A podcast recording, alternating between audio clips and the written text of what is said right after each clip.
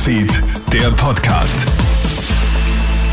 Schönen Abend, Clemens Draxler hier mit dem Krone-Hit Nachrichten Podcast. Nach 75 Minuten endet das Gespräch heute zwischen Bundeskanzler Karl Nehammer und Wladimir Putin. Nehammer soll eigenen Angaben zufolge sehr direkt mit Russlands Präsidenten gesprochen haben. Auch die Kriegsverbrechen in Butscha und an anderen Orten waren demnach Thema. Nehammer soll Putin gesagt haben, der Krieg muss enden, denn es würde nur Verlierer geben. Eine offizielle Reaktion der Opposition liegt noch nicht vor. SPÖ, die Grünen und die Neos haben im Vorfeld nicht sehr begeistert auf Nehammers Reise reagiert. Nur FPÖ-Chef Herbert Kickel hat den Trip nach Russland begrüßt. Unterdessen bombt Russland weiter. Bei einem Raketenangriff auf ein Caritas-Gebäude sollen am Nachmittag zwei humanitäre Helfer der Caritas getötet worden sein.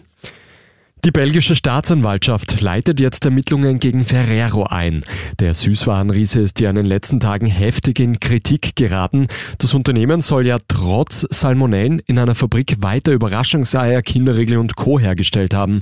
Besagte Produktionsstätte ist mittlerweile geschlossen worden. Und ein skurriles Instagram-Video aus den USA sorgt jetzt im Netz für viel Belustigung. Zwei Polizisten aus San Francisco sind offenbar etwas überfordert, als sie ein fahrerloses Roboterauto anhalten. Das Robotaxi der Firma Cruise ist nämlich mit ausgeschaltetem Licht unterwegs. Einer der Polizisten versucht vergeblich die Fahrertür aufzumachen. Als sich dieser von dem Fahrzeug entfernt, startet das Robotaxi und nimmt wieder seine Fahrt auf. Schlussendlich kontaktiert die Polizei die Firma Cruise, die das Problem Problem löst. Das schräge Video, das findest du auch online bei uns auf kronehit.at.